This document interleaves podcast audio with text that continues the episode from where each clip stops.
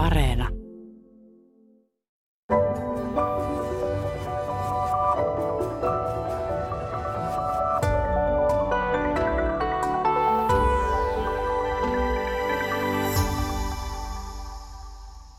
Tervehdys. Niin, keho ja mieli käsi kädessä vai yhteys poikki? Siinä kysymyksemme tänään. Tervetuloa hahmoterapeutti Kirsi Törmi. Kiitos. Tulit tänne Kajaanista asti. Kiitoksia Joo. siitä. Ja tervetuloa myös psykologi Mikael Saarinen. Kiitos, kiitos. Sulla oli vähän lyhyempi matka. Joo, Punavuoresta. Aivan. Puhutaan aluksi siitä tästä peruskysymyksestä, että millä tavalla meidän tunteet ovat fysiologisia. Eli siis ne tuntuvat ja näkyvät kehossamme. Seikka, joka tässä ajattelua korostavassa kulttuurissamme usein unohtuu. No, niin kuin toi tunteen kantasana emoteerehän niin kuin viittaa liikkeeseen. Eli, ja liikutushan on Suomessa tietyllä tavalla aika hyvä suomennos siitä, että kertoo just sen, että tunteet syntyy ennen ajatuksia. Ne on meille niin kuin biologisesti varhaisempi signaalimalli siitä, että, että ne kertoo siitä, että mitä, mitä meidän mieli ja keho niin kuin aistii ympäristöstä. Eli ne on niin kuin signaalijärjestelmät. Sehän me ehkä unohdetaan, että, että se on tärkeää tietoa siitä, että miten, mitä tapahtuu. Ihan Mm. jos me kohdataan ihmisiä ja, tai vaaratilanteita, että ei, kehot ei ole niin kuin tehty, tunteet ei ole sinänsä niin kuin leikin asia, vaan on niin kuin tärkeä elossa pysymisen evoluution näkökulmasta niin kuin järjestelmä. Ja siinä mielessähän se on vähän vaarallistakin, että me sivutetaan niitä niin helposti. Mm. Sellainen aivotutkija Lauri Nummenmaa on sanonut hienosti, että järkeä ja kognitiota pidetään tällaisena niin kuin kruununjalokivenä, mutta itse asiassa tunteet ohjaa meitä hyvin vahvasti. Ja että ne todella on kehollisia, että jos me yhtään asetutaan kehon ääreen niin kuin aistimaan jossakin, jos tuntuu jotakin epämääräistä, vaikka jossain vuorovaikutustilanteessa, niin se alkaa kyllä puhua aika helposti sitä omaa kieltään ja, ja voi tuntua monenlaisia aistimuksia eri puolilla, että Mm. hyvin fysiologista hommaa on tuntea tunteita. Mutta sekin on ö, taitolaji, että tunnistaa kehossa jotain, koska mm. jos se yhteys ei ole kovin toimiva, niin ei välttämättä niin kuin tunne missään kehossa mitä ajattelee, vaan pään tasolla asioita. Mm. Se on, on monesti niin, että jos, jos ei ole vaikka meille lapsena vanhemmat ei ole hirveästi peilannut niitä tunteita tai jotenkin, että ne on jäänyt hahmottomiksi tai ei ole oikein sanoja tunteille, niin sitten saattaa olla, että se jää sellaiseksi hyvin yksinäiseksi kokemukseksi ja sitten me aletaan hävetä sitä ehkä, että nyt mä oon näin kiukkunen tai näin surullinen ja sitten aletaan niin kuin vaistomaisesti vähän painamaan pois sitä, koska on aika kivuliasta kokea niin yksin niitä tunteita, niin sitten ikään kuin ihan sillä lailla tiedostamatta me ruvetaan painamaan niitä alas ja, ja sitten jonain päivänä ne vaan tuntuu epämääräisinä ahdistuksina tai möykkyinä vatsassa tai jonain, eikä oikein löydä, että mistä tässä nyt on kyse. Mm. Niin, toi sun määritelmähän sopii aleksitymiaan, joka on tämä tietyllä tavalla oireyhtymä, jossa ihminen ei oikein erota niin kuin tunteitaan ja kehon kokemuksiaan, eikä osaa ilmasta, eikä niin kuin kommunikoida niitä tunteita. Ja tietenkin on puhuttu pitkään myös tunneälystä, niin kuin, jonka keskeiset komponentit on tietenkin tämä kyky tunnistaa ja sanottaa, ilmasta tunteita ja sitten kyky niin kuin käyttää myös tunteita niin kuin oman toiminnan ohjaamisessa. Ja tietenkin säätelytunteiden säätelyhän on yksi keskeinen alue, josta me varmaan kaikki jäädään kiinni, että kyllä kaikki varmaan tuntee pelästyksen, että jos joku vahingossa sut pelästyttää tulemalla nopeasti nurkan takaa, niin kyllähän se keho ensin reagoi. William James, tämä amerikkalainen psykologi jo toista vuotta sitten pohti sitä, että kun me nähdään karhu, niin kumpi tulee aikaisemmin se, että me näemme karjun ja pelästymme sen takia sitä vai että meidän keho näkee sen karhun ja me saadaan se pelästysreaktio ja sen jälkeen aivot tulkitsee, että tämä on vaarallista ja me pelästytään. Ja nythän aivotutkimus on osoittanut sen, että kyllä se menee paljon nopeammin sinne tunnepuolelle. Eli me pelästytään ensin ja sitten me tehdään tulkinta, että mitä tästä tapahtuu. Mm. Mutta myös se emotiossahan on aina se toimintakin, että, että keho lähtee liikkeelle ennen kuin me päätetään, että nyt mä lähden karkuun. Mm. Tai jos me ollaan vaikka jännittävässä esi- esiintymistilanteessa vaikka työpaikalla, niin ei me voida niin kuin käskeä itseämme olemaan rauhallisia. Jos me punastutaan, me punastutaan ja sitten me aletaan hävetä sitä punastusta ja, ja me aletaan jännittää, että mitä muut sanoo siitä. Ja, ja se saa aikaan niin sen reaktion, että sinänsähän se, että me ollaan ihmisten joukossa esiintymisessä ei pitäisi aiheuttaa mitään, mutta heti kun se tulkinta tulee siihen, niin silloin alkaa tapahtua. Joo. Joo, toi oli mielenkiintoinen tämä, että, että on tutkittu, että keho tavallaan reagoi nopeammin kuin mieli, esimerkiksi vaaratilanteessa nimenomaan. Ö, mutta onko sitten niin, että se kehon reaktio ö, on ikään kuin totuudenmukaisempi, eli kehon reaktio ei valehtele, mieli saattaa sitten keksiä erilaisia tulkintoja, vai onko tämäkin liian suoraviivaista? Mä ajattelen siis jotain semmoista tilannetta, että vaikka ää, joku ihminen lähestyy sua ja sulle tulee vaistoma, keho vaistomaisesti reagoi niin, että kääntyy pois tai jotenkin loit, haluaa loitontaa itsensä tästä ihmisestä. Ja sitten mieli taas vähän ihmettelee, että mistä on kysymys, miksi mä reagoin noin. Niin, tai selittää sen jotenkin toisella tapaa, niin pitäisikö uskoa sitä kehoreaktiota enemmän kuin omaa mieltään? No perustunteissa niin kuin pelko ja, ja vaikka suuttumus ja häpeä, niin – niin niissähän ne reaktiot on aika nopeita ja vaistomaisia ja ne antaa niin kuin nopeita informaatiota, mutta että ihminen aina niin kuin sotkee omat ajatuksensa sinne ja kokemuksensa mukaan.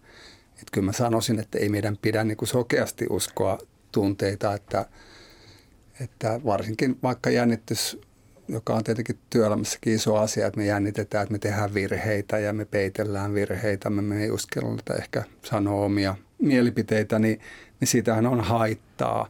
Jos mä silloin tulkitsen, että tämä on aidosti vaarallinen tilanne, niin mä alan välttää niitä tilanteita ja mä yhä enemmän niin kuin ehkä eristyn siitä sosiaalista yhteisöstä ja siitä tulee niin kuin haitallinen. Ja tietenkin se helpottaa, että ei koe sitä tunnetta, joka on ehkä itselle vaikeaa, mutta se välttämiskäyttäytyminen lisää taas sitä painetta, että – kyllähän tämä on psykoterapiassa tietenkin se keskeinen asia, että me yritetään opettaa ihmisiä, että ei se ole vaarallista, että me voidaan ihan hyvin hmm. punastua tai kädet voi vähän täristä ja keho voi tuntua kireältä ja jännittyneeltä ja se on ihan ok. Mm. Mutta että aika usein ihmiset on oppinut, että tämä ei ole ok, vaan tämä on nyt osoitus vaikka heikkoudesta ja sitten me aletaan peitellä sitä, joka sitten helposti lisää niitä reaktioita. Mm. Tuosta tulee mieleen jotenkin se, että miten voisi sillä uteliaasti kiinnostua siitä, että hetkinen, että mistä tämä reaktio tulee, vaikka joku voimakas tunne, ja sitten lähtee pohtimaan sitä, että onko tämä jotenkin suhteeton tähän tilanteeseen nähden, tai että onko tässä jotain todellisuuspohjaa, että pitääkö mun nyt oikeasti olla jotenkin peloissani, tai jotenkin, että venyttäisi ikään kuin sitä aikaa sen oman reaktion ympärillä, ja olisi sitä rauhaa tutkia sitä tunnetta. Mm, joo. No Mika Saarinen, sä oot kirjoittanut yhdessä kipupsykologi Juha Siiran kanssa kirjan Tunteet kehossa, ymmärrä mitä kehosi kertoo. Tämä kirja ilmestyi jo viime vuonna. Ja te otatte siinä esille esimerkkihenkilön nimeltä Matti, joka päätyy vaivoineen itse asiassa ilmeisesti useammankin kerran lääkärin vastaanotolle ja Matin tilanne oli sellainen, että hän tunsi olonsa levottomaksi, hänellä oli vaikea keskittyä mihinkään, illalla oli vaikea rauhoittua nukkumaan ja ylipäätään nukkuminen oli huonoa. Niskaa ja hartioita jomotti koko ajan, pää tuli helposti kipeäksi. Ja kaikki tämä oli johtanut siihen, että hän oli muuttunut sitten pikkuhiljaa ärtyneemmäksi ja epäystävällisemmäksi läheisiään ja jopa asiakkaitaan kohtaan – ja työterveyslääkäri sitten määräsi hänelle ahdistusta ja unta helpottavia lääkkeitä, mutta Matti ei niitä halunnut ottaa, koska hän ajatteli, että kyllä tässä omin avuin pitää pärjätä. Ja siitä huolimatta Matti oli huolestunut ja mietti, että onko hänellä nyt joku sairaus siellä taustalla. Ja tämä ajatus entisestään lisäsi hänen levottomuuttaan. Ja, ja kirjoitatte tuossa kirjassa, että usein Matin kaltaiset ihmiset niin päätyvät lukemattomiin tutkimuksiin ja tehdään, käyvät lääkäreillä ja, ja sitten lopulta heidät ohjataan psykiatrian piiriin, jossa nämä oireet luokitellaan psyykkisiksi, koska muutakaan selitystä ei löydy. Ja tämä ei kuitenkaan sitten ratkaise sitä tilannetta, vaan on johtanut monenlaisten psyykkisten sairauksien diagnosoinnin lisääntymiseen. Niin mitä nyt sitten sanoisit, että millä tavalla tällaista Matin kaltaista epämääräistä oireilua, joka on nyt se heijastunut jo hänen työelämänsä ja läheissuhteisiinsa, niin miten sitä pitäisi lähteä purkamaan? No aina tietenkin yksilölliset tilanteet on niin monimutkaisia ja erilaisia. Että tietenkin jokaisella Matilla ja Minnalla on niin kuin se oma tarinansa, että on aina se tilanne, se situaatio, joka on tosi tärkeä niin kuin sen keho ja mielen lisäksi, että mikä se tilanne on, että aika usein vaikka omalla vastaanotolla, niin nämä matit, niin niiden se ensimmäinen ongelma on yleensä löytää se sanotus, kytkeä se mieli mukaan siihen, että mitä mä koen ja tunnen, että, että sieltä aika usein puuttuu se kontakti kehoon, että, että aika usein mäkin kerron, että nyt sä, kun sä puhut tästä, niin sä oot ihan sä kallistunut vasemmalle ja eteen ja saat, niin kuin sun olkapäät valuu eteenpäin.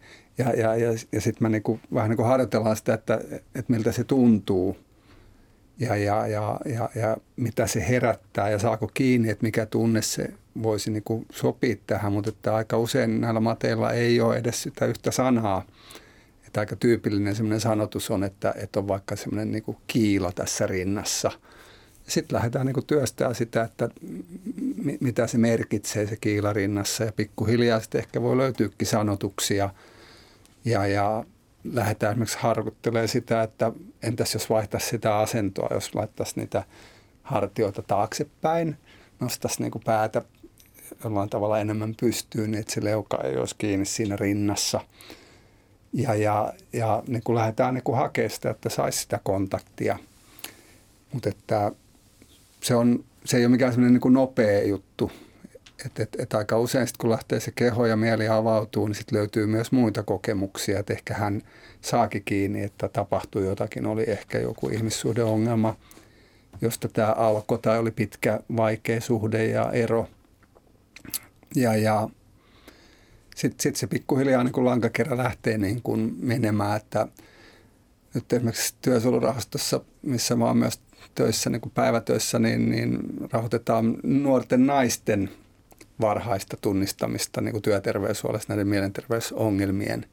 Niin tämähän on hyvä esimerkki siitä, että ihan samalla lailla pitäisi niin kuin lähteä katsomaan niitä ensimmäisiä merkkejä, reagoida niihin ensimmäisiin merkkeihin, että – ja, ja tämä vaatisi myös semmoista moniammatillista yhteistyötä, että aika useinhan nämä niskahartia ihmiset on sitten fyssareiden luona ja, ja hyvissä työterveystiimeissä sitten tietenkin ne työfysioterapeutit on myös niiden lääkäreiden ja työpsykologien kanssa yhteistyössä. Ja siltä voidaan niin kuin lähteä katsoa, että olisiko tässä jotain muutakin. Ja, ja konsultoimalla ja ehkä niin kuin tekemässä yhteistyötä, niin me saataisiin paremmin kiinni näiden ihmisten niin kuin – ongelmista jo siinä varhaisessa vaiheessa. Mm. Niin Tuossa Mikael, kun vähän etukäteen juteltiin, niin sanoit, että fysioterapeutit kertovat, että vastaanotolle saattaa tulla ihmisiä, jotka kävelevät ihan vinossa tai, tai heillä on niin kuin selvästi havaittavia epätasa, äh, tai siis tasapainohäiriöitä siinä kehossa ja, ja kummallisia vääristymiä. He eivät välttämättä itse ollenkaan tiedosta sitä. Mutta onko nyt sitten niin, että tällaisessa tapauksessa, niin kuin nyt tämä esimerkki Matti, niin se perusongelma on siis se, että hän ei ole tunnistanut niitä omia tunteitaan, ei ole käsitellyt niitä, on ikään kuin varastoinut niitä sinne kehoon, mennyt vaan eteenpäin töissä ja kotona ja sitten lopulta se keho on alkanut jäykistyä ja siihen on tullut kipuja ja että keho tavallaan niin kuin lopulta on sitten se, joka pakottaa jotakin tekemään sille elämälle. Niin, kyllä se aika tyypillinen miehen tarinahan on, että sä et jaa sitä, vaan sä patoat sen, että kyllähän se on niin kuin semmoinen niin laki, että ne asiat, joita me ei voida ilmasta ja kokea, niin ne koteloituu. Traumathan on hyvä esimerkki tästä, että, että esimerkiksi jo pelkästään vaikka liikenneonnettomuudesta voi jäädä niin kuin semmoinen kokemus, että ihminen alkaa välttämään tiettyjä tilanteita, tietyn värisiä autoja, autolla liikkumista ja, ja, ja hän jännittyy aina, kun hän menee semmoisiin tilanteisiin ja se voi olla niin kuin tiedostamatonta, että yhtäkkiä pelkkä punainen väri tai joku tietty haju saa niin kuin aikaan sen traumaattisen kokemuksen. Ja jos me ei saada niin kuin prosessoitua sitä sen ihmisen kanssa, että hän tulee niin kuin tietoiseksi, mm. niin, niin, niin kuin sotatraumat, niin nehän voi jatkua koko elämän iän. Että, että tämä on monimutkainen asia ja, ja nyt jos tullaan siihen, että mitä varhaisemmin me saataisiin niin tuettua – sanotettua ja kontaktia siihen kehoon, että kuitenkin me ollaan aika etääntyneitä niin kuin suomalainen kulttuuri niin kuin liikkumisesta, että koulussa koko ajan vähennetään sitä aikaa liikunnalta. Ja, ja ehkä me niin kuin, eikö niin, erilaiset kisat, joita nytkin on televisiossa koko ajan, niin me mieluummin katsotaan niitä urheilijoita, jotka liikkuvat, kun itse niin kuin innostuttaisiin. Että muistan silloin itse tietenkin 70-luvun alussa, kun Suomi oli vielä huipussaan niin kuin olympialaisissaankin, niin kaikki pikkupojat harrastivat niin kuin olympialaisten leikkimistä takapihalla. Että siellä oli kaikki olympialajit niin kuin käytössä ja tehtiin keihäitä ja seipäitä. Et, et, et, niin kuin se oli paljon liikkuvampi se meidän kulttuuri siihen aikaan, että Tämä on mun mielestä varmaan ehkä se iso ongelma, että nyt kun me jäykistytään näiden laitteiden äärelle, niin tietyllä tavalla se kytky siihen kehoon, eihän me edes nähdä puheluissa niin kuin ihmisten reaktioita, eikä näissä Teamseissäkään näyttäisi välittyvän tunteet samalla tavalla kuin ihmisten kanssa niin kuin läsnä mm, ollessa. Mm. Joo, otit Mikael Saarin esille tuon trauman ja, ja sen näkymisen kehossa. Mennään siihen vähän syvemmin myöhemmin uudestaan, mutta tota, avatkaa vielä vähän tätä yhteyttä siis keho ja mielen välillä, että kun me puhutaan autonomisesta hermostosta, eli tahdosta riippumattomasta hermostosta, niin, niin sehän ei oikeastaan ole oikeasti tahdosta riippumatonta, vaan meidän se, mitä me ajattelemme, mitä me teemme, niin vaikuttaa siihen. Ja toisaalta taas sitten, että missä tilassa se meidän hermostomme on, niin vaikuttaa fyysiseen olomme ja jopa ajatuksiimme. Mm. Eli just se, että miten, niin kuin, miten niin kuin tulla tietoiseksi siitä, että mitä juuri siinä vaikka vireytymisessä itsellä tapahtuu, että onko mä ylivireydessä ja jotenkin syke on korkealla, että sitä voi lähteä tunnistamaan siitä, että, että nyt mun pulssi hakkaa sata minuutissa tai muuta, tai että hengitys on hirveän pinnallista, niin se voi olla juuri, että sitten me voidaan ajatella siitä asiasta, että okei, nyt mä oon ylivireydessä, niin mä voin kuitenkin, että se ei ole sillä tavalla tahdosta riippumatonta, että mä voin vaikuttaa siihen tekemällä juuri vaikka hengitysintervention itselleni tai tekemällä TREtä tai joogaamalla vähän tai muuta, että sillä tavalla voidaan vaikuttaa ilman muuta myös siihen hermostoon. Joo, sanoit tuon TR, otetaan sekin kohta tarkemmin. Se on siis tällainen tärinäterapia oikeastaan, miten voi kehonsa rentouttaa. Mutta mitä sanoit Kirsi Törmi siitä, että jos ajatellaan pientä lasta, ihan vauvaa ja sitten ehkä vielä leikkiikästäkin, niin lapsillahan se kehoyhteys on hyvin luonteva, että he ovat sinut kehonsa kanssa täydellisesti ja, ja, ja ilmaisevat tunteitaan voimakkaasti koko kehollaan.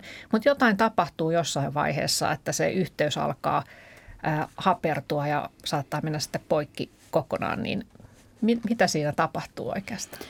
No varmaan voisi ajatella näin, että, että jos vanhemmilla tai siinä lähiaikuisilla ei ole jotenkin sitä yhteyttä ehkä siihen omaan kehoon ja tunteisiin, niin sitten he ei pysty niin sanottamaan sitä, että, että okei, nyt sä oot tosi vihanen ja että huomaatko, miten sä niin puhkut ja puhiset ja jotenkin, että se, se sanottaminen puuttuu niin siitä, niin silloin juuri se lapsi alkaa jotenkin vierastaa ehkä niitä omia tuntemuksia ja tunteita, eikä uskalla ilmasta, jos, jos niille ei ole ketään, kuka ottaa niitä vastaan tai kuka opettaisi myös sitä itsesäätelyä sillä tavalla, että, että nyt onko tämä oikea hetki niin kuin olla kiukkunen tai näyttää surua ja muuta, että vai voinko odottaa hetken ja sitten jotenkin käydä läpi näitä kaikkia tunteita ja sitten vielä meidän jos ajatellaan peruskoulua, niin onneksi nykyisin taitaa olla jo tunnekasvatusta myös ihan peruskoulun puolella, mutta,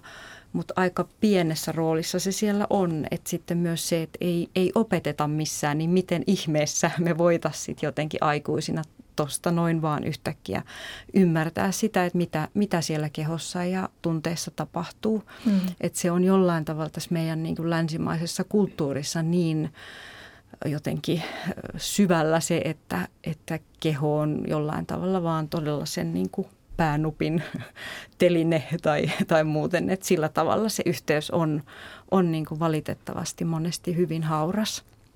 Ja no mitä? muistan, kun Joo, mun nuorempi poika meni kouluun, niin ensimmäisessä vanhempaillassa sanottiin, että ensimmäinen tavoite, että nämä lapset oppis olemaan paikallaan 45 minuuttia istumaan. Mm. Ja kyllä mä silloin mietin, että onko tämä nyt oikeasti totta, että me ollaan jo 2000-luvulla ja tämä on kuitenkin niin kuin se eka tavoite.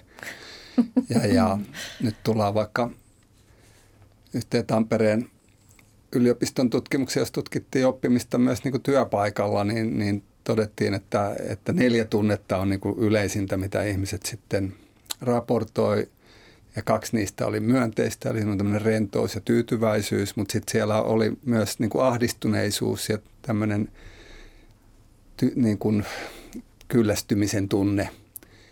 Että et, et ne on niin kuin aika voimakkaita tunteita, mutta myönteisiä tunteita toki oli niin kuin enemmän työpäivän tämän Petri Nokkilaisen niin kuin tutkimuksen mukaan niin kuin raportoidaan, mutta jos ei me niin kuin tietyllä tavalla saada niistä kiinni ja jos me ollaan kauhean staattisissa asennoissa eikä päästä jakamaan niitä tunteita, niin, niin silloin ne tunteet ei taas sosiaalisesti niin kuin kytke meitä yhteen, että keskeinen asiahan kuitenkin tunneelämän tasapainossa on niin kuin ne kiintymyssuhteet, jotka lähtee niistä varhaisista vuorovaikutussuhteista. Että jos me koetaan, niin kuin Kirsi sanoikin, niin kuin semmoista niin kuin turvallista, lämmintä yhteyttä ja, ja me, meidän eri tunteet hyväksytään. Ja, ja ne saa olla, että ei, ole, ei ole negatiivisia tunteita tai positiivisia, että on vaan tunteita. Ja, ja opetellaan niin kuin niiden kanssa tulee toimeen, niin sittenhän me ei ehkä koskaan jouduta siihen kierteeseen, mihin tämä kirjankin esimerkkimies joutuu, että, että mä joudun niin kuin, mä oon ehkä hämmentynyt niiden tunteiden kanssa tai pahimmillaan jopa häpeän niitä, olen niistä vaiti ja, ja sitten ikään kuin ne, se mekanismi, joka on kuitenkin autonominen, ei me voida vaikuttaa, että nyt mä punastun. Mm. Ei kukaan pysty punastumaan tahdonalaisesti, että nyt yhtäkkiä vaan laitan punastusreaktion päälle tai, tai, tai saan sydämeni yhtäkkiä 200 nostettua istumalla tässä. Että meillä on se autonomin puoli, mutta saatiin ihan oikein siinä, että mehän voidaan niin kuin masinoida sitä, me voidaan kiihdyttää sitä aika helposti alattomalla märehtimään esimerkiksi niitä asioita. Tunteiden märehtiminen niin johtaa just siihen, että, että ne eskaloituu ja, ja me aletaan niin kuin triggeröimään sellaisiin tilanteisiin, joissa se tunne on täysin niin kuin ei-adaptiivinen, eli se ei mitenkään niin kuin edistä meidän sopeutumista siihen tilanteeseen. Ja nämä tunteet on, niin kuin, tämä tilanne on niin kuin se vaikea, joka sitten hankaloittaa ihmisen elämää, että mm.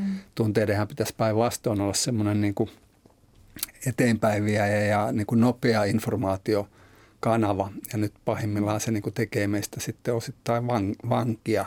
Mm. Mm. Kyllä. No miten tuota, tuo, tuo tuota hyvä pointti, että me opetetaan jo pienet lapset siihen, että sun pitää istua 45 minuuttia paikoillasi ja tätä jatkuu niin kuin vuosikymmeniä sitten.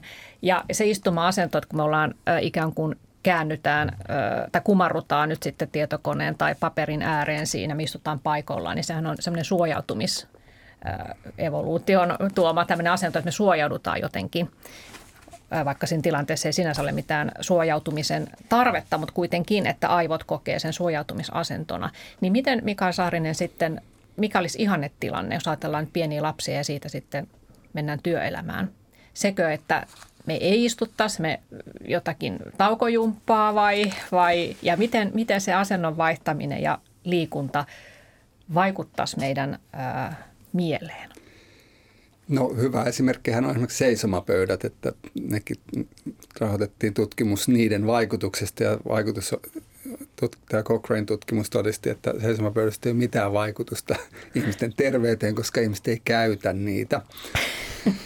Ja, ja, ja siinä tullaan just siihen, että kyllä New Yorkissa on semmoinen Blue School-projekti, jossa niin kuin, niin kuin ikään kuin koululuokista tehdään tietyllä tavalla tämmöisiä oppimislaboratorioita. Eli se on niin kuin työpaikka, jossa ne ovat sitten päivän ja siellä tehdään erilaisia kokeita ja niin kuin kokemuksellisesti niin kuin opiskellaan.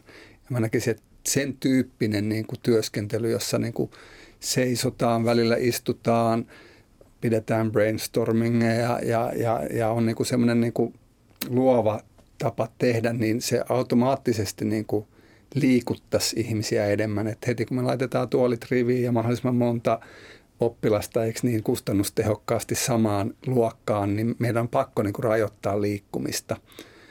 Et, et, et meidän pitäisi niin kuin löytää, ehkä tanssi on hyvä, että voisin kuvitella, että olisi aika hurja ajatus, että ihmiset tanssisivat neliömetrin tilassa mm. ja nois, niitä, niitä olisi tuhat, mm. vaan siinä tarvitaan sitä tilaa ja, ja, ja, ja niin kuin annetaan hetkelle ja erilaisille liikkeille niin kuin mahdollisuutta, että kyllä mä luulen, että niin kuin näitä luovia toimistotilojahan on yritetty myös rakentaa vuosikymmeniä ja semmoiset niin ihmejipot ei niissä yleensä toimi, että 80-luvulla muistan, kun olin teknisessä korkeakoulussa, niin sielläkin oli tämmöisiä brainstorming-tiloja, joissa ei ikinä ollut ketään.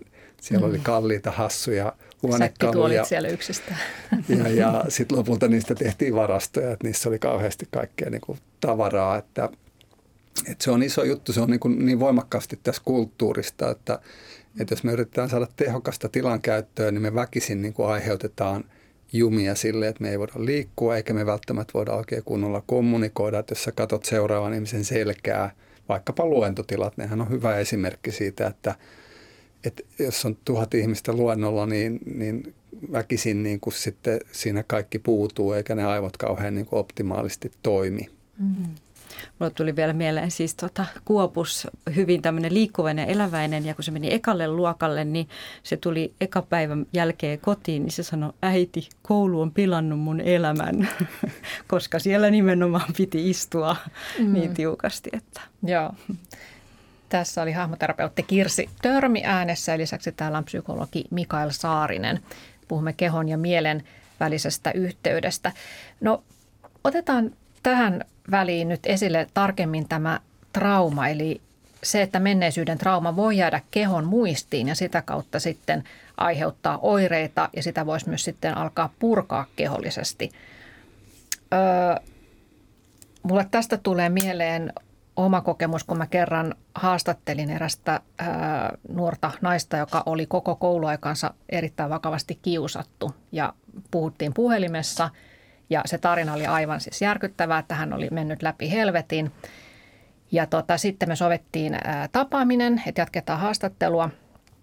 Ja kun mä näin, kun se tyttö lähestyi, niin oikein niin kuin hätkähdin sitä hänen tapansa liikkua, että hän oli semmoinen huppari huppu ja hän meni ikään kuin varjo seinän myötä ja sisäänpäin kääntyneet hartiat ja katseli tavallaan niin kuin maahan koko aika – niin se oli jotenkin todella surullinen näky, että jopa minä, vaikka en ole psykologi, niin tajusin, että, että se trauma oli jättänyt hänen kehonsa selvän merkin ja jäljen.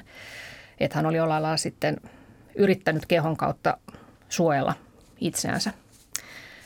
Mutta sä oot, Kirsi Törmi, perehtynyt tähän TRE-menetelmään, eli tämä on tämmöinen tension releasing exercises, jonka on yhdysvaltalainen terapeutti kehittänyt ja sen mukaan niin näitä kehoon varastoituneita traumaattisia, traumaattisia kokemuksia ei voi ikään kuin ajattelun avulla poistaa, vaan siihen tarvitaan näitä kehon parantavia omia parantumiskeinoja. Niin kerro tästä vähän lisää. Sä itse omakohtaisesti hurahdit siihen vuosia mm. sitten. Joo. No ehkä tota, lyhyesti, jos mä yritän kiteyttää sitä, niin siinä on kyse siis siitä, että me käynnistetään uudelleen ikään kuin tämmöinen tervehdyttävä tärinämekanismi meidän kehossa. Ja sitten se pikkuhiljaa pala palalta alkaa purkaa niitä kehossa olevia ja hermostossa olevia syviä jännityksiä ja ylivireyttä ja alivireyttä. Että ikään kuin se kalibroi meidän sitä koko hermostoa uudella tavalla. Että siitä ei ole vielä niin kuin sellaista tiukkaa tutkimusta, mutta kokemuksia on, on valtavasti hyviä kokemuksia, että, että sellainen, ähm, miten mä sanoisin, että se ikään kuin alkaa niin kuin purkamaan juuri sitä kehon panssaroitumista, että jos on joku vaikka, tai keskejääneitä puolustusmekanismeja sillä tavalla, että jos on ollut joku joku tilanne, missä sun olisi ollut hyvä todella puolustautua ja niin kuin hyökätä vastaan, vaikka edes sanallisesti, niin sä et toko pystynyt siinä tilanteessa tekemään sitä. Niin se jää ikään kuin se sun niin kuin toimintaimpulssi sinne hermostoon ja sinne kehoon kesken. Ja sitten se, se voi jäädä semmoiseen niin kuin ikään kuin jäätyneeseen tilaan. Ja silloin se voi just aiheuttaa monenlaisia, monenlaista oireilua jälkikäteen – niin tämän esimerkiksi on toki muitakin menetelmiä ja varsinainen traumaterapia on siitä asia erikseen, mutta TR on yksi sellainen hyvä itsehoitomenetelmä, mutta myös terapeutit sitä käyttää, että, että sillä saadaan niin kuin se todella se niin kuin rentouttava mekanismi käyntiin ja silloin se kehon elävyys alkaa pikkuhiljaa sieltä palautumaan. Joo, mitä siinä tapahtuu siis käytännössä? No käytännössä siis äh, siinä toi lonkankoukista ja lihas lämmitetään ja vetreytetään, venytetään ja sitten asetutaan selinmakuulle lopulta ja sitten siinä on pieni sellainen staattinen pito niin kuin koukkupolvin selin maaten, niin me saadaan sillä staattisella pidolla sellainen neurogeeninen värinä, tärinä käynnistymään meidän kehossa. Eli, eli lonkankoukista lihas, jota kutsutaan myös pelkolihakseksi, niin se aktivoidaan sieltä ja sitten se alkaa niin kuin tärisyttää sitä kehoa. Joo. Mutta se on, siinä on myös kauhean tärkeää, että se pidetään niin kuin itsesäätelyn piirissä, että mä voin koska tahansa lopettaa tämän tärinän. Että jos, jos ajatellaan traumaattista tilannetta, niin se on monesti sellainen kaoottinen ja mulla ei ole hallintaa siihen, niin TRS on kauhean tärkeää, että mä koen sen koko ajan, että mulla on ohjakset käsissä, että se ei lähde jotenkin, mä en humpsahda johonkin ihmeellisiin maisemiin ilman, että mulla on kontakti vaikka TR-ohjaajaan tai näin. Joo. Ja kaikillehan niin kuin jännityksessä täriseminen on niin kuin tuttu ilmiö. Mm. Slippi Slippersillähän oli kappalekin tärisemmä täysin. Mm. Että, että tämä neurogeeninen tärinähän on ehkä vähän niin kuin liian hienokin sana sillä, että se on niin kuin luonnollinen mekanismi, että kaikki, joilla on koiria, niin varmaan tietää, että kun koira pelästyy, niin se tärisee. Tai mm. lintu, joka lentää ikkunaan, niin se on jonkun aikaa liikkumattomana, mutta sitten se vapisee jonkun aikaa ja sitten se lähtee uudestaan lentämään. Että se on niin kuin, niin kuin hyvin luonnollinen niin kuin tapa purkaa niin kuin tensio pois, jotta se trauma aiheuttaa. Mutta tässä tullaankin just siihen, että, että, että ikään kuin me annetaan se mahdollisuus, mutta että nyt, nythän taas meidän kulttuurissa on voimakkaasti se, että jos ihminen tärisee joukossa, niin hän on jollain tavalla heikko. Niin. Joo, ja, me vältetään ja, sitä niin, että, että me Joo. laitetaan ne kädet sinne selän taakse ja puristetaan. Aika monissa esiintymiskoulutuksissakin neuvotaan ottamaan joku kynä tai joku muu, jota sä voit sitten pitää kiinni. Mm. Ja sä estät silloin sen luonnollisen tavan niin kuin laukasta sitä jännitystä. Joo. Mm. No kerro vielä Kirsi Törmi tästä sun omasta kokemuksesta, kun kokeilit vuosia sitten itse tätä mm. treh-menetelmää, niin miten se suhun vaikutti?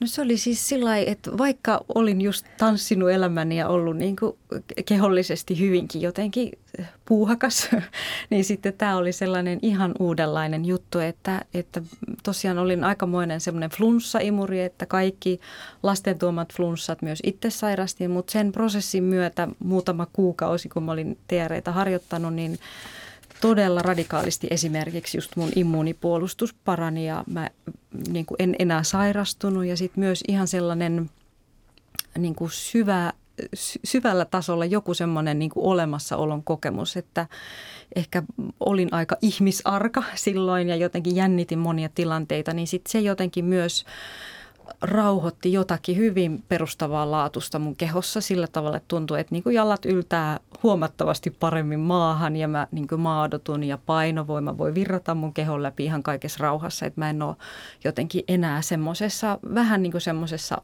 niin kuin hälytystilassa jollain tavalla kehollisesti. Mm. Et se, oli, se kyllä oli niin kuin tosi mahtava, mahtava puoli vuotta, mitä ehkä mulla kesti se niin kuin kaiken kaikkiaan se prosessi. Ja sitten tosiaan koukutuin siihen menetelmään niin paljon, että sitten kouluttaudun ohjaajaksi ja sitten tota, nyt koulutan niin teille ohjaajia, että meitä on kaksi Suomessa. Jyrki Ryttilä on tosiaan toinen Joo. kouluttaja. Et Joo, sinänsähän kaikissa terapioissahan niin kuin on tärkeää niin kuin päästä siihen alkuperäiseen niin kuin kokemukseen kiinni, että, että tietyllä tavalla tunne pitää kokea, että siitä sen kanssa tulee olemaan sujut, että itse on kokeillut ja myös niin TR-ohjaajaksi aikoinaan kouluttautunut, mutta mä käytän paljon sitten taas tätä silmänliiketerapiaa eli EMDR, joka on myös käypähoitosuosituksissa ja hyvin tutkittu menetelmä niin kuin siihen, että, että se, on niin kuin, se on vähän niin kuin remunen kaltainen silmänliike aiheutetaan ja jostain syystä se niin kuin herättää samanlaisia niin kuin voimakkaita tunnereaktioita kuin unetkin.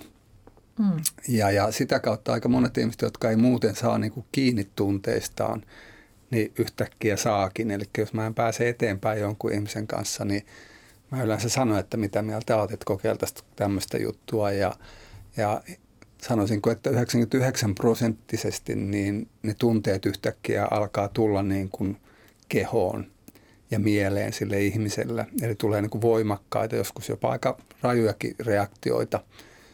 Et, et, et se on minusta niin hyvä esimerkki unet ja kertookin ehkä sitä, että kyllä mä luulen, että suurin osa meistä kokee aika rajujakin tunneunia – mutta harva meistä loppujen lopuksi sitten muistaa uniaankin, että jo unipäiväkirjan pitäminen on usein semmoinen asia, jolla voi ehkä saada yhteyttä niin kuin tunneelämäänsä.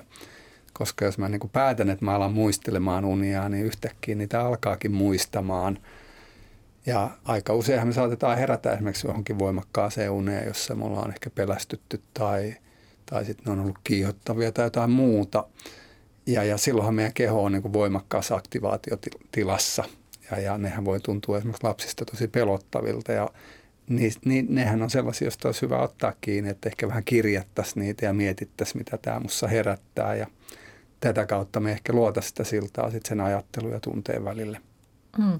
No millaisia, äh, millaista se on todistaa siinä, kun molemmat teette, sä olet Kirsi myös hahmoterapia, ha, hahmoterapeutti ja, ja Mikael sä teet sitten tota silmänliiketerapiaa myös, äh, niin – niin kuin nähdä ihmisessä se, että nyt tapahtuu jotakin, että ihminen, joka on ollut hyvin niin kuin lattea tavallaan siltä tunneilmaisulta, ei oikein osannut sanoa, mitä mä tunnen, miltä mikin tuntuu, niin yhtäkkiä ne tunteet tulevatkin siihen nimenomaan kehoon. Niin minkä, minkälaista, minkälaisia tarinoita olette todistaneet? No kyllä se jotenkin on se, että, että tuntuu, että se ihminen ikään kuin niin kuin alkaa avautua eri tavalla ja semmoinen joku niin kuin vahva minuuden kokemus ehkä tulee eri tavalla ja identiteetti vahvistuu ja voimistuu, että, että ehkä sellaista niin kuin, miten omat asiakkaat on kuvannut, niin semmoinen niin kuin elossa olemisen kokemus voimistuu ja olemassaolon tuntu itsessä niin kuin tulee yhä vahvemmaksi. Että se on hyvin, hyvin kokonaisvaltainen niin kuin systeemi, mitä Joo. siinä käynnistyy. Ja traumaterapiassa tietenkin aika useinhan se asia, jota ihminen on pelännyt, niin se yllättäen niin kuin laukeekin se. Ja, ja ihmiset niin kuin sanoo, että nyt tämä ei tunnukaan enää juuri miltään. Ja sitten ihmiset aika usein hämmentyy, että tämä on nyt monta vuotta tämän kanssa vapissu ja pelässy ja nyt, nyt mä en niin kuin saa kiinni tästä enää. Että mä tiedän sen ja muistan sen, mutta se reaktio ei enää niin kuin laukee. Ja se on musta niin kuin aina hieno, mutta aina sanoakin ihmisille, että hei, eikö se ole ihan ok?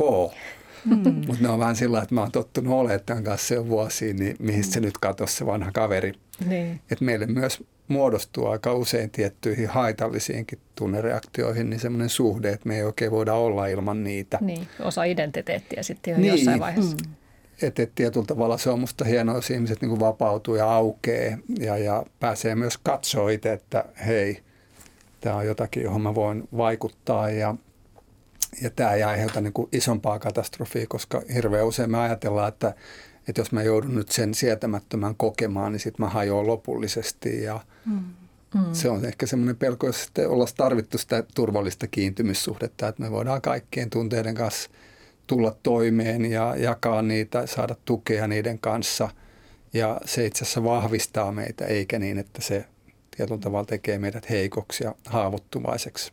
Joo. Ja joskus just se, että kun se tunneelämä sieltä lähtee avautumaan ja se kehoyhteys myös, niin sitten voi olla niin, että, että työpaikka vaihtuu, ehkä koko ammatti vaihtuu ja ehkä ihmissuhteetkin saattaa mennä osittain uusiksi. Että se käynnistää sellaisen hyvin kokonaisvaltaisen prosessin sitten. Joo. Mutta sitten toisaalta joidenkin ihmisten kanssa, niin mä muistan ehkä hurjin kokemus oli tämmöinen lentopelkonen ihminen, joka piti matkustaa niin kuin Australiaan ja, ja meillä oli yksi sessio ja sitten hänellä katosi se lentopelto. Ja mä en nähnyt häntä koskaan, mutta hän lähetti sitten kortin mulle Australiasta, että lento meni hyvin. Ja, ja muuten, että ei se sinänsä tarkoita sitä, että, että meidän täytyisi niin kuin alkaa ylitunteellisiksi tai me mm. niin kuin muututaan tunneihmisiksi enemmän – että, että musta niitä voisi ehkä normalisoidakin, että ei tunteiden kanssa työskentely johdu siitä, että susta tulee sitten semmoinen nyyhkyttävä mm.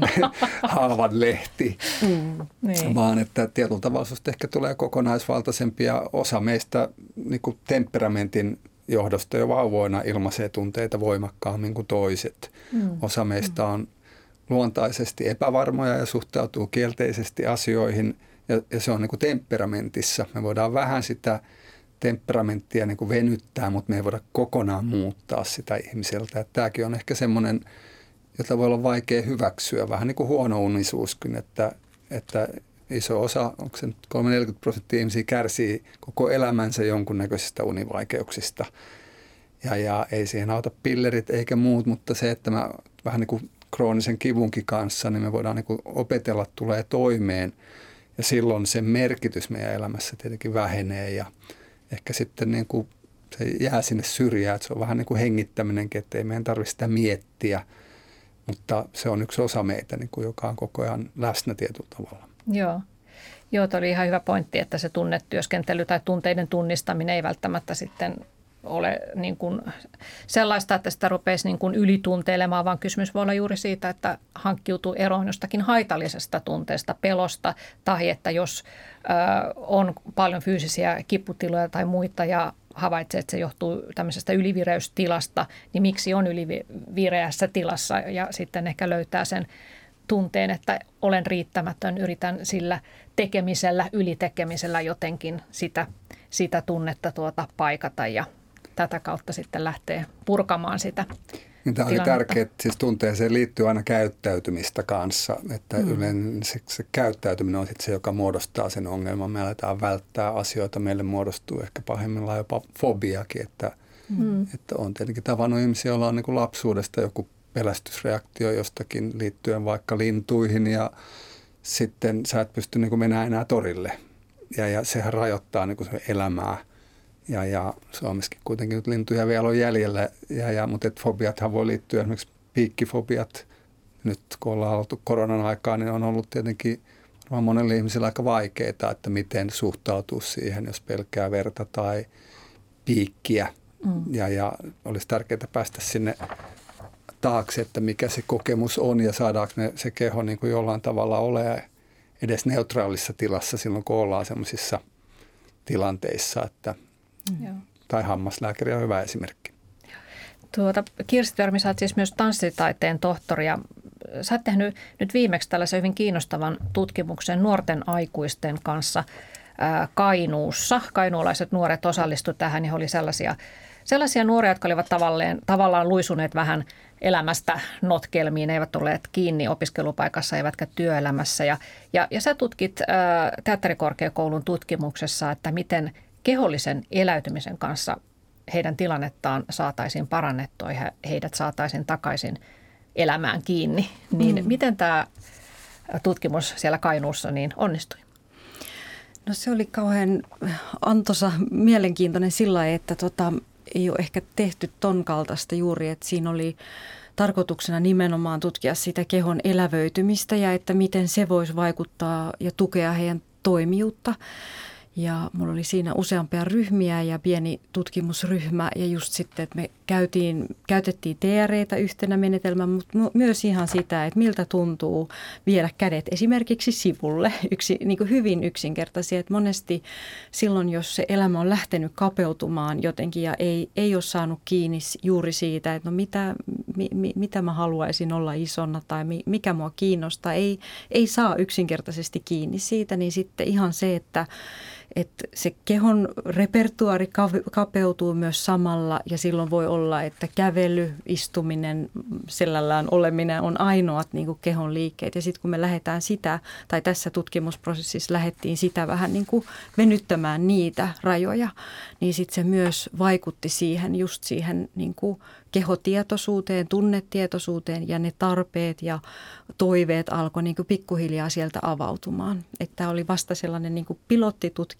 ja tarkoitus olisi sitä sitten jatkaa jossain vaiheessa vähän pidemmälle, mutta että sillä hyviä tuloksia siinä mielessä, että sieltä muutamia lähti sitten kohti unelmiaan niin kuin taapertamaan, että, että sillä niin kuin Oliko nämä sellaisia nuoria, joilla ei siis ollut aikaisempaa mitään tämmöistä kehollista jotain harrastusta tai, tai muuten yhteyttä siihen? No saattoi varmaan joillakin olla jo, jotakin, mutta että just sillä hetkellä ei ollut oikein mitään siinä elämässä, että oli sitten sellaista, niin kuin, että piti tavallaan käydä vaikka kotoa aamulla hakemassa, että oli kaikki vuorokausirytmit keikahtanut ihan, ihan ympäri tai näin, että oli hyvin niin kuin mm. hankalissa elämäntilanteissa osa tai päihdeongelmaa tai muuta, että ei ollut sillä hetkellä sellaista aktiviteettia elämässä. Joo, no miten he itse kommentoivat tätä, tähän tutkimuksen osallistumista?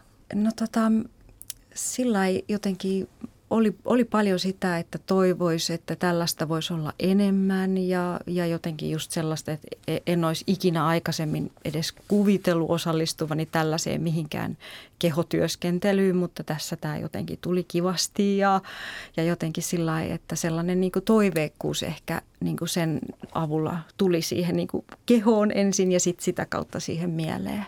Joo, Joo, mekin ollaan TSRssä rahoitettu itse asiassa työpaikoilla esimerkiksi TREtä mm. ja, ja, ja erilaisia taideinterventioita. Että on ollut se, sekä niin kuin näyttämötaiteen tyyppistä ja, ja yksi hauskimmista oli stand-up-komiikkaa johtoryhmälle, joka taas kertoo just siitä, että, että pyritään niin kuin purkaa niitä, niitä rooleja, joita meillä on ja tekee ihmiset jollain tavalla lähestyttävämmäksi. Ja mä luulen, että, että varmaan ne, niin kuin ne johtoryhmän jäsenet ilmas sitä siinä loppuraportissa just sitä, että sä, niin kuin ne tietyt panssarit lähtee ja sä saat niin kuin ehkä semmoisen puolen käyttöön tunnetasolla, mitä sulle ei normaalisti ole semmoisessa roolissa, niin, niin sehän tekee susta paljon lähestyttävämmän ja niin kuin ehkä saat niin kuin enemmän kontaktia sit siihen muuhun organisaatioon. Ja mietin, niin no jos katsoo vaikka nyt meidän virkamiesjohtoa, niin – se eduskunnan käytävällä haastateltu ihminen ei hän kovin niin kuin lähestyttävä ole. Siellähän kädet pidetään tiukasti, ne ei saa heilua ja katse on ja puhutaan hyvin virkamiesmäisesti. Ja, ja kun miettii, että jos me haluttaisiin tehdä poliitikoistakin lähestyttävämpiä, niin meidän pitäisi saada sitä torielävyyttä, mitä sitten niissä vaalikampanjoiden aikana on. Mutta jollain tavalla sitten kun mennään sinne, niin se kulttuuri niin kuin jäykistää meidät ja, mm. ja katkaisee tietyllä tavalla sen mielen ja kehon ja tunteen niin kuin yhteyden. Poliitikot pitäisi saada tanssimaan ensin ennen mm. haastattelua, niin tulisi rennompia vastauksia. Miten muuten tuossa johtoryhmän stand-up-koomikko interventiossa, niin oliko siis heidän alaisensa sitten siellä yleisönä? He harjoitteli itsekseen, mutta sitten, sitten näissä heidän kokouksissaan heidän tuli käyttää tätä ja he sai niinku semmoiset ikään kuin – mä tiedä, niin kuin roolihahmot, joiden, jotka oli heidän uudet tagit sitten, kun he kulkivat organisaatiossaan. okay. Että mun mielestä se niin kuin avasi sitä, että, että musta on tämmöinen elävämpikin puoli. Mm-hmm. Ja, ja musta kaikki tämän tyyppiset niin kuin, on niin kuin hirveän tärkeitä. Ja yhä enemmän ehkä työelämäinterventioissa käytetäänkin kehollisia asioita. Että siellä on jonkunnäköisiä juttuja, joilla pyritään niin kuin liikuttamaan ihmisiä ja ehkä saa myös niin kuin tunteenkin tasolla, että – Joo, tässä ei ole vain sitä keskustelua, mm. jonka avulla yritetään parantaa asioita. No Mikael Saarinen ja Kirsi Törmi, jos ö, oppii ohittamaan ne tunteensa, niin mitä silloin samalla tulee ohittaneeksi? Varmaan aika ison osan jotenkin monenlaisesti jotenkin siitä omasta olemisesta, identiteetistä, että mi, mitä mä toivon, mitä mä tarvitsen elämässä. Että jotenkin on aina käyttänyt tällaista sanaa, että tunteet voi toimia niin kuin, ja keho meidän oppaana hyvin pitkälle tässä elämässä. Että jotenkin, että mihin, mihin suuntaan milloinkin voisi niin kuin valita vaikka omaa tulevaisuuttaan tai muuta. Että, että sellainen niin kuin, kyllä siinä aika iso siivu elämästä lohkoutuu pois, jos me ei, ei tavoiteta sitä tunneyhteyttä. 嗯。Ja sitten on, on käyttänyt myös sellaista vertausta, että miten voisi ajatella, että se niin kuin tunneyhteyden, kehoyhteyden löytäminen olisi niin kuin myös tällaista lähimmän mahdollisen luontokappaleen suojelua, että miten me kohdellaan omaa kehoa tai työtoverin kehoa mieltä sillä tavalla, että me voitaisiin jotenkin olla turvallisesti toinen toistemme seurassa, eikä riistettäisi itseämme työuupumuksen partaalle, vaan jotenkin todella suojeltaisiin ikään kuin sitä lähiluontoa, sitä omaa kehoa ja toisen kehoa. Niin se voi sitten parantaa luontosuhdetta laajemminkin, kun Kyllä. tuohon oppii. Niin ja tietenkin, jos ajatellaan, että tunteet on voimakkaasti myös sosiaalisia, niin kyllähän me sitten luetaan hirveän paljon huonommin muita. Me ei ehkä ymmärretä, meille tulee konflikteja helpommin tai sitten me vetäydytään tai jännitetään ihan turhaa tilanteita, että, että jos me etsii vaikka sosiaalista jännittämistä, niin ihmisethän ajattelee niissä, että, että kaikki kyttää meitä, että täriseekö minun käteni Ja aina pitää vaan muistuttaa, että ihmiset itse asiassa ole kauhean kiinnostuneita sun käsistä. Me katsotaan pääasiassa kasvoja, mutta jos meet vaikka ratikkaa Helsingissä, niin ei, et, et sä kiinnosta ketään. Ihmiset katsoo niitä puhelimia ja muita, mutta jännittävä ihminen ehkä ajattelee, että kaikkien silmät ovat minun käsissä tai että olenko punastunut. Että sitten tulee hirveän paljon enemmän vaivaa helposti sitten elämään ja, ja se sulkee niin kuin mahdollisuuksia pois. Että, että tietyllä tavalla me ollaan niin kuin vähän puolinaisen energian ja tiedon niin kuin varassa sitten, että mä mm. näkisin, että se niin kuin kapeuttaa elämää hirveästi. Ja se tuli vielä mieleen, että se, että me painetaan tunteita alas tai pois tietoisuudesta, niin se itsessään jo vie hirveästi e, niin kuin energiaa ja elämän energiaa. Mm.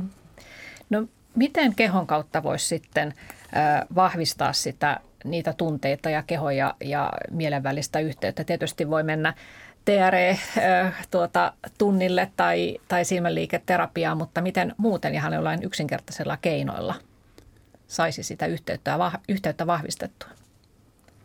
Laittamalla vaikka käden niin kuin rinnalle silloin, kun jotain tapahtuu ja, ja, ja tunnustelemalla sitä, miltä musta tuntuu. Ja voi vaikka tehdä sen harjoituksen, että kysyä, että jos mä kysyisin nyt vaikka tästä sydänalalta, että mi, miten, mitä hän haluaisi tässä tilanteessa, minkälaisen päätöksen vatsa tai sydän tekisi tästä asiasta – verrattuna siihen, että mä vaan rationaalisesti ajattelen, että tämä on mulle hyväksi, koska otetaan nyt vaikka just nämä isot elämänvalinnat, että jos me tehdään ne vaan rationaalisesti, niin aika usein mulla on väärällä uralla ja ollaan tyytymättömiä.